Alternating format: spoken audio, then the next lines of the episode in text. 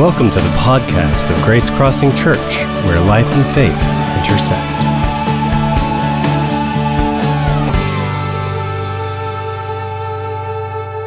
Morning, everybody.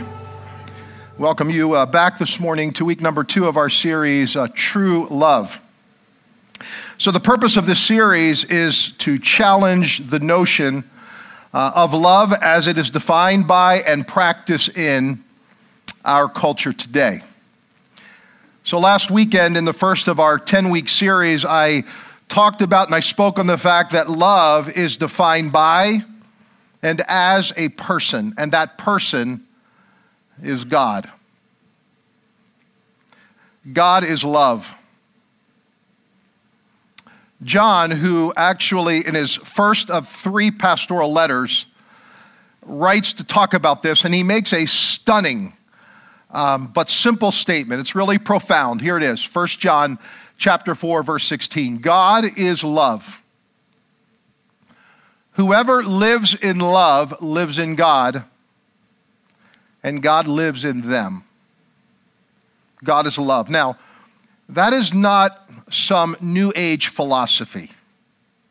That is old age theology. That God is love. The Bible reveals the very nature of God as love. And what's interesting about this verse is we can actually read this in reverse.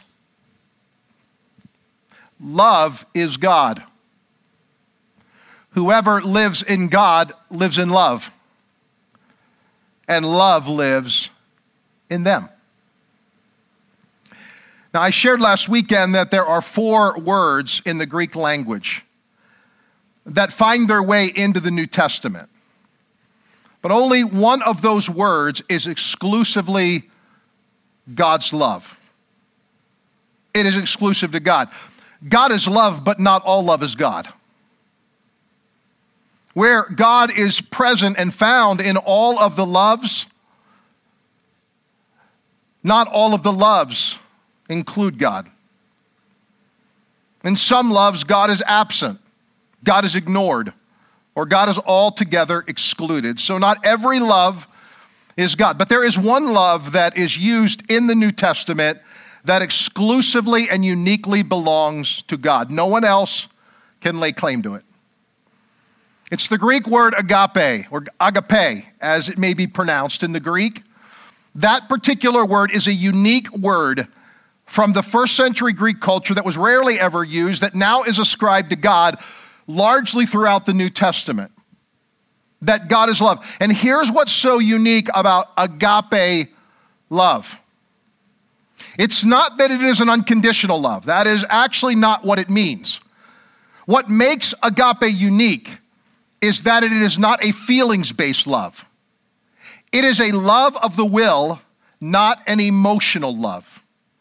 That is unique from every other love that we read about and that we hear about. It is God's love, which is a love that wills to love us. And God's will to love us is described as a first love, a perfect love, and an unfailing love. Listen, there is only, and there can only be one first love. Here's what that means every other love, no matter how seemingly ideal it is, is a form of second love. And here's what that means. That means second love is imperfect love, which means at some point it will become failed love. At some point, second love will fail to meet our expectations. Second love will let us down emotionally. At some point, second love might leave you feeling like you have been given a broken heart. My family experienced the pain of second love this past week. For several years, my youngest daughter Aubrey and Eric, my son in law that are here this morning, um, had planned to move into adoption. They have two children, our two grandchildren, uh, the Mueller grandchildren. Uh, and instead of having a third biological child, they really felt God's invitation to them and calling to them to move forward with adoption. So, two and a half years ago, they got all of their paperwork ready. They selected an adoption agency. And for two and a half years, they've been in a holding pattern, waiting. Two weeks ago, they got a call from the adoption agency that their profile had been selected by a birth mom. As you can imagine, our family was just filled with so much optimism that after two and a half years of waiting, this could maybe be the child that we have so longed for. They made arrangements to meet with the birth mom, and they had the meeting about a week and a half ago. Uh, traveled outside of our community to go to meet this birth mom, and it went extraordinarily well. Several hours of meeting. The birth mom contacted the adoption agency and said, I want Eric and Aubrey to parent my child. They were selected, they were matched. And so our excitement and our joy went to another level as we were anticipating that this is the one that we've all prayed for and longed for. I got a call from Aubrey early on Tuesday morning that she had just gotten a call from the birth mom late the night before that she had gone into emergency labor. She was due on February the 29th, but went in this past week to emergency labor and had the child by cesarean. And so Aubrey and Eric quickly made their arrangements to, to go and be at the hospital several hours away to be able to be there with that child and with that birth mom as quickly as they could. We were so excited about this because we really felt that this was, again, the child that we had been longing for and believing for. Early in the afternoon, uh, Aubrey FaceTimed me. They were in a room with little baby Ann and holding her for four hours. They had her by themselves and they were just so excited. And I was FaceTiming and looking into the eyes and the face of what we believe was our new granddaughter. And it was only a couple of short hours later that Aubrey called, just heartbroken. Um, they had given the baby back to the, the nurse. They went downstairs to get a bite to eat. They were coming back up the elevator, and um, the social worker met them at the elevator and said, uh, The mother is having second thoughts.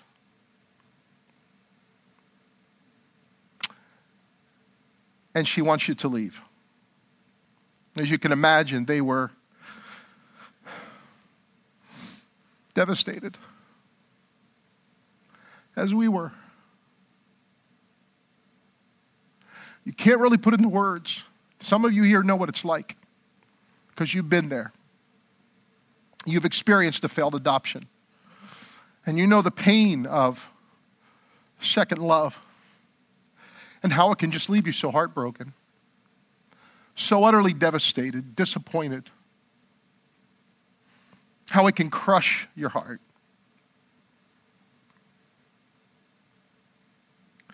These last number of days have been days of healing and grieving for our family.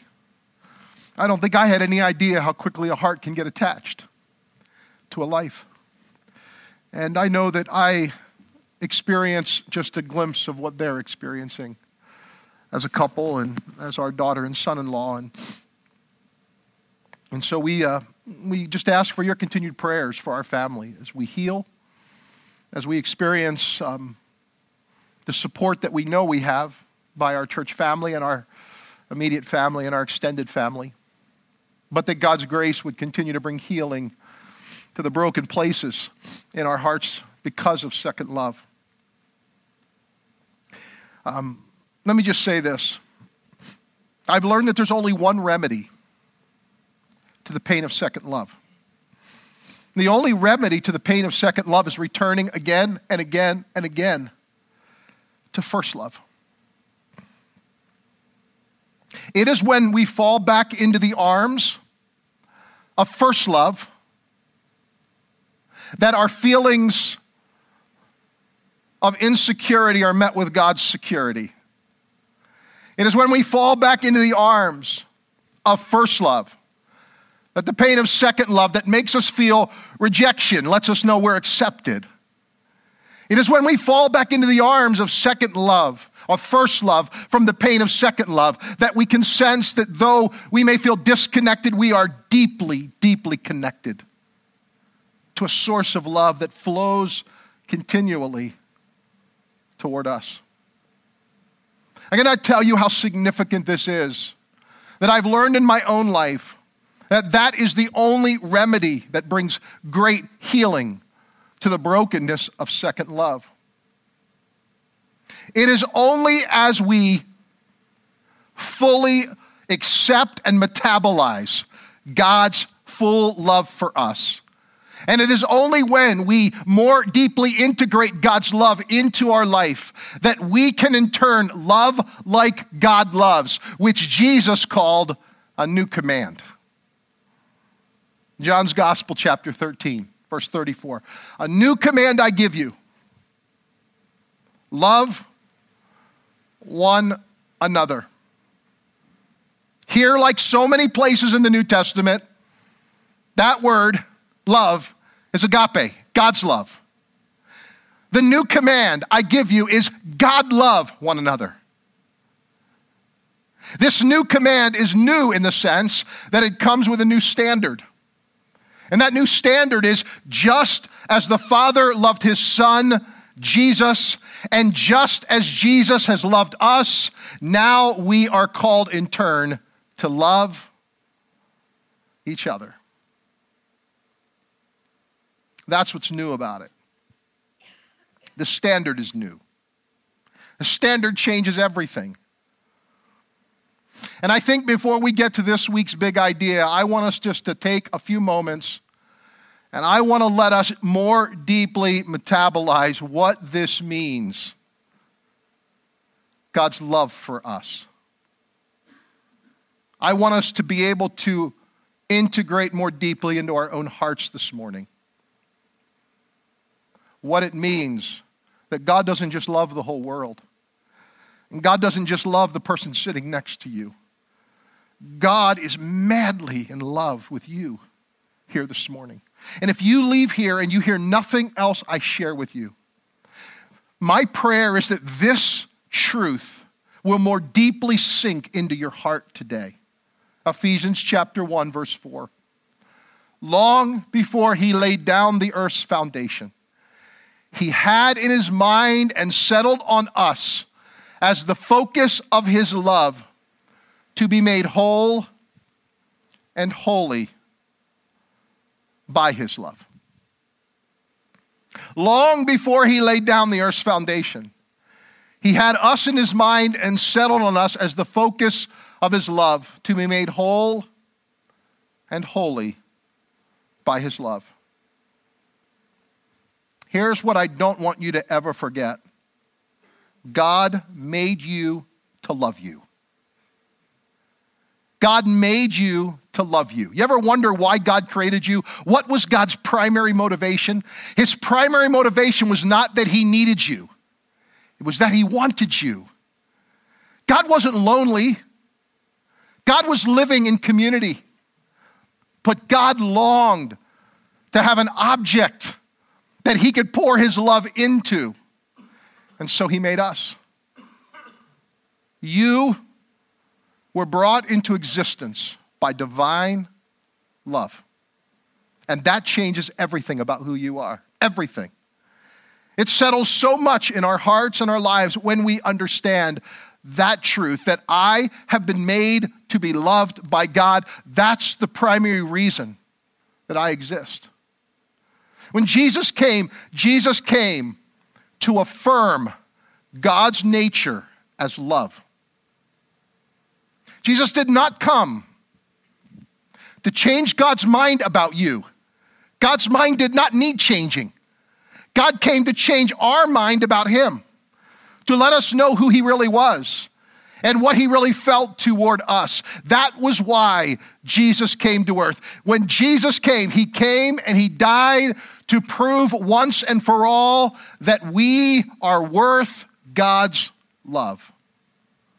That that's how much God loves us, how much God longs for us. I love the, uh, the lyrics of the 19th century hymn, who wrote the hymn and said, He paid a debt he did not owe. I owed a debt I could not pay. I needed someone to wash my sins away. And now I sing a brand new song Amazing Grace. Christ Jesus paid a debt that I could never pay. That actually supports Romans chapter 13, verse 8, which leads us to our big idea today. Let no debt remain outstanding. Let no debt remain outstanding except the continuing debt to love one another, for whoever loves others has fulfilled the law. Here's the big idea love is a debt owed to God, but paid to others. Love is a debt owed to God, but paid to others. Now, generally speaking, the Bible frowns on debt.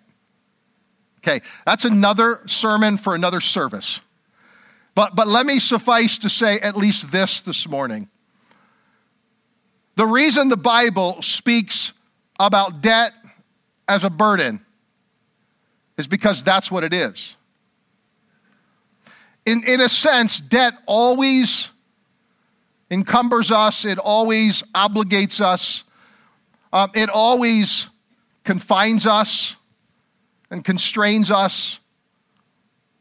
Love actually is personified in Scripture as a master, a cruel master, that actually makes us a slave to the lender. And so the Bible generally frowns upon all debt, but there is one debt that the Bible does not frown upon. Now, this time of year for me is a time of year that annually I do two things that always remind me again of just money and how money affects and impacts our lives. The first thing I do this time of year, every year, is I fill out my tax return. It always reminds me not only of how I'm working for my money, but also it reminds me of how my money's working for me and working for the government. And the second thing I do annually this time of year is I do a financial review where I actually take a look at um, just my portfolio and and accounts and everything in my life that I have, and, and I asking myself the question during this time is and am I handling the resources of God in a way that honors God? I'm always reminded these, this time of year that debt is both a blessing and can be, but it's also a tremendous burden. When I look at interest paid on my home, it saddens me. So the Bible here makes something clear that we all have a debt that is always and forever going to remain outstanding. None of us like to think we have debt that cannot be paid off. Some of you here are enjoying the benefits of having all of your debt paid off. And what a freedom it brings. The idea of why we shouldn't be in debt is because God wants us to enjoy our spiritual freedom. And the way to enjoy our f- spiritual freedom is to become more financially free. That's how we do it, one of the ways. But when it comes to love, love is called a debt that will always remain outstanding. It is a continuing debt that we will forever owe. Why? Because it's a debt owed to God that we can never repay to God, but we can pay to others. And so the Bible here tells us that whoever loves others has fulfilled the law. Now, that idea is supported throughout the New Testament, and it, it's, a, it's a head scratcher for many of us. Like, how in the world does that does agape love, does God love fulfill the law? And Jesus himself said, I did not come to abolish the law, but I did come to fulfill it and complete it. James, who's the half brother of Jesus, writes about this in his uh, letter, his epistle, James chapter 2, verse 8. If you are really fulfilling the royal law according to the scripture, you shall love your neighbor as yourself. That is, if you have an unselfish concern for others and do things for their benefit, you are doing well. The New Testament writers, the earliest Christian leaders, extrapolated the new command and said the new command is actually a law, it's a royal law. And what they say about this royal law is that it's really all about the kind of love that Jesus showed to us. Now, C.S. Lewis, in his book, The Weight of Glory, actually speaks about this concept. And, and the way he articulates it is so profound. Let me just read it to you. Here's what he says in the book If you ask 20 people today what they thought the highest of virtues, 19 of them would reply unselfishness. But if you asked almost any of the great Christians of old, they would have replied, Love. You see what has happened? A negative term has been substituted for a positive. And this is of more than philosophical importance. The negative ideal of unselfishness carries with it the suggestion not primarily of securing good things for others, but of going without them ourselves, as if abstinence and not their happiness was the important point.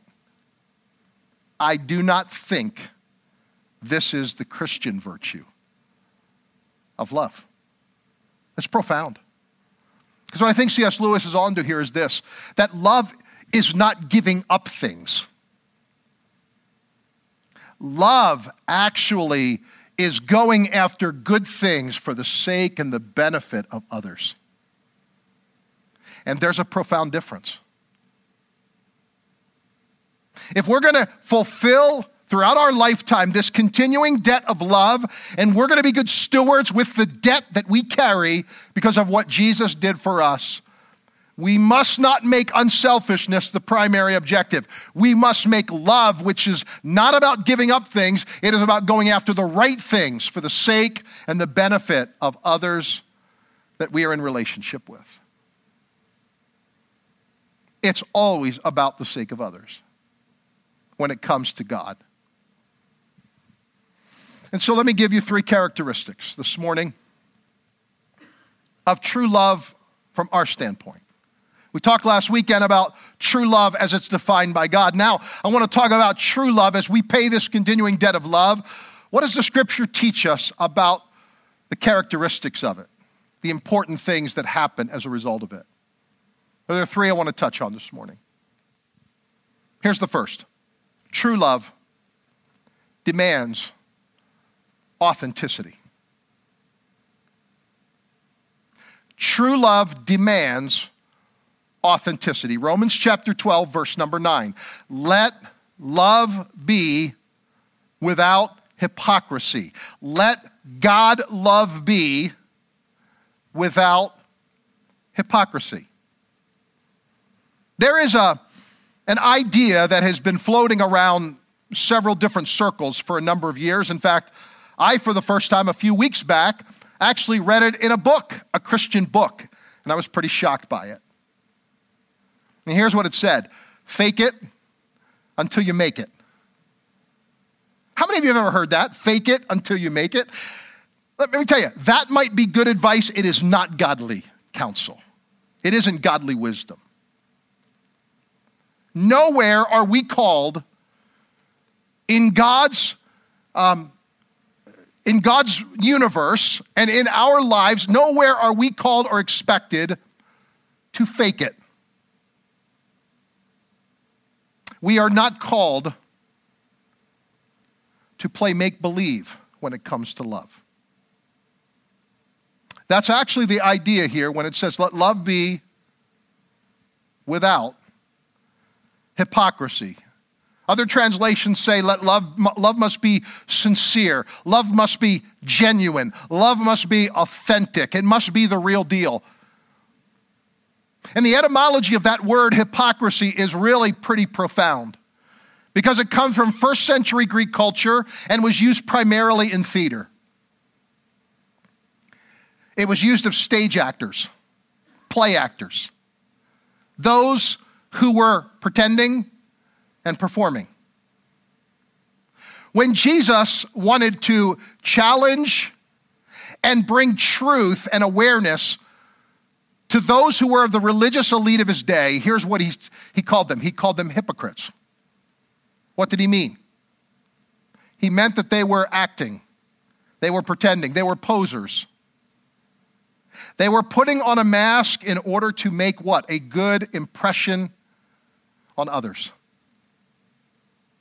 And what the Bible says is let love be without hypocrisy. What it means is that our love must not be pretend. Now, here's the question How can you tell if you are being loved authentically? You ever wondered that? How can you tell if someone who says they love you, it's the real deal? Well, let me just borrow some wisdom from our currency here in the United States. They say the best way to know real currency is to get to know fake currency really, really well. And the better you know fake currency, the quicker you can pick up on the real when you see it. So I think the question is this how can we spot hypocritical love when we see it? In other words, how can we tell when someone else is loving us hypocritically, or even more importantly, how can we tell if we are loving hypocritically? Let me give you two ways. One, hypocritical love always talks out of both sides of its mouth. Hypocritical love says one thing and when it's in your presence and another thing when it's not. Hypocritical love is all about making sure that they're saying the right thing, that it's coming out of our mouth, but it's not in the heart. Listen, I, have gotten good at spotting and picking up. People will say, we're, we're for you, we're behind you, we love you, but feeling like, nah, may not be true. Because I've experienced it before and so have you. Let me give you a second way I think you can tell. This one's a little harder to detect, but I, but I think it's, it's helpful to know it. Hypocritical love consciously or unconsciously seeks to make that person look good, actually better than they are. In other words, the idea of hypocritical love is making sure that you're putting your best foot forward, that that person's going to think well of you, rather than making sure that they feel well of themselves. It's actually done consciously, but sometimes unconsciously, where we seek to impress other people. Here's what Jesus is saying. Here's what the Bible and Paul the Apostle here is saying. He's saying, listen, when I say this is a new command, and I say, Paul says, love without hypocrisy, he's saying, don't fake your way to love. Don't pretend just to love. We are not playing make believe here. We've got to be people of our word. And I think the only way to love authentically is to love from the genuineness of a sincere heart that is deeply grateful for the debt that we owe to God. And when we remember the debt we owe to God, making and loving other people becomes a lot easier, doesn't it? So, love, true love, demands authenticity. Secondly, true love makes us complete. True love makes us complete. 1 John 4 12. No one has ever seen God, but if we love one another, God lives in us and his love is made complete in us. Now, people in life, and I've done it myself, often will go outside of God to feel complete. We'll look to all kinds of sources to make us feel complete, especially when we're feeling incomplete. When we have a sense and we're not actually resting deeply in God's love, we begin to get unsettled. We begin to feel incomplete. And what do we do? We strive for things. We, we go after things that will make us feel complete. We go after possessions, if I can just have that. We go after titles, if I can just earn that position. If I can just get that degree, maybe then I'll feel complete. If I can just have so much money in my net worth, if I can hit a certain level, I'm gonna, I'm gonna feel complete. People go after relationships all the time, thinking that somehow that relationship will complete them. And here's the reality none of those things will ever make us feel complete because we are only complete in one source. We are only complete in God. And until we, until we settle that issue and we become complete in God, everything else, every second love, will in turn leave us feeling even more devastated. I think this idea of being complete is so critical in our culture today that when people stop to realize what they have gone to to look to feel complete, man, it can be overwhelming. It can be really, really discouraging. It can make you really sad. It's good to take inventory of your life and ask yourself that question from time to time What am I holding on to? What, what have I gripped onto for a sense of completeness? Because as long as you need it, you can't love it. Let me say it again. Until you no longer need it, you can't love it right the way God intends you to love. Our completeness is in Him. And there's one final thing about true love and the benefit of it that I think is important for us. True love gives us true confidence. True love gives us true confidence. Look at 1 John chapter 4 verses 16 and 17. We know and we rely on the love God has for us. Here it is again God is love. Now, notice what it says Whoever lives in love lives in God and God in them. Not just any kind of love, but whoever lives in agape, the love of the will, that actually lives that way, God lives in them. This is how love is made complete among us so that we will have confidence on the day of judgment. Here it is. Do you want to stand before God someday? You want to feel like when that day comes, you're going to be able to have confidence before God, not arrogance, but confidence. Bible tells us how. In this world, we are like Jesus. In this world, we are like Jesus. Now, I, I get it. Being like Jesus in this world is a pretty tall order. Wouldn't you agree? So let me make it simple today. There's just one way you can be like Jesus in this world love like he loved. Love like he loved. Because when we love like he loved, when we love of our will, not of our emotions, when we love through second loves with God's first love, when we love through imperfect love with God's perfect love, when we love through failed love with, with unfailing love, we all of a sudden are finding ourselves feeling a sense of confidence that we're living like Jesus. And listen, whether you know it or not here, that is our desire for every one of you here at Grace Crossing Church. If there's only one thing that I could summarize by being what our goal is and our prayer is for every one of you, it's that your life will look a little more like Jesus. Wherever you live, whatever you do, wherever you work, that your life will take on the form of God's love. That's my prayer. It's our desire. We're not hiding anything. All right? There's, there, there's, there's no hidden agenda here. We want you to be like Jesus. We want people whose hearts fully are surrendered to Jesus, whose hearts are set ablaze to be like him, to live like him. And one of the ways, and the most important way we do that, is by loving. And we're doing here at Grace Crossing Church this year our very first emotionally healthy discipleship course. Uh, we really believe that that is our pattern and pathway for discipleship here uh, at the larger church wide level. So we piloted a brand new emotionally healthy discipleship course that we're taking people through. We, we're in our coming up into our fourth week this coming Tuesday.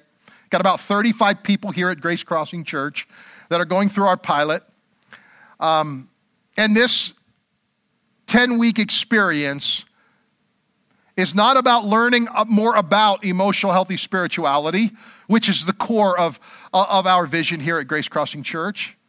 It's actually integrating it more deeply into your life, which is the secret. If we're going to be spiritually mature people here at Grace Crossing Church, we've got to become emotionally mature. Those two are inseparable. But here's the goal of it. And I share it with you this morning because it's our goal for every one of you here.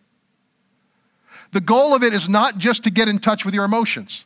It's not just simply so you'll have self knowledge. It's, it's not simply so that you'll just become more emotionally honest. All those things are really important and they're going to help us grow. But the real goal of it is spiritual formation, that you will be formed spiritually. And we simply define spiritual formation as the process of being formed into the image of Christ for the sake of others. That is the purpose of our growth in spiritual formation. It's the process, lifelong, of being. Your being is more important than your doing. Being conformed and formed into the image of Christ, there is a goal God has in mind for us. When He created us to love us, God had a goal. And that goal was His Son, that we would be like him, that he would be the image of the firstborn of his sons and daughters. And we're doing it for the sake of others, so that we can love others really, really well, so that we can love ourselves really, really well, and most importantly, so that we can love God really, really well. So this morning, we have a debt that we owe. It's a continuing debt we'll never pay in full. And out of the gratitude of our heart, my challenge to us this morning is to live with a deep sense of the debt we owe to God, but that we pay to others, so that we can pay it in a way that lives and loves just like Jesus lived and loved.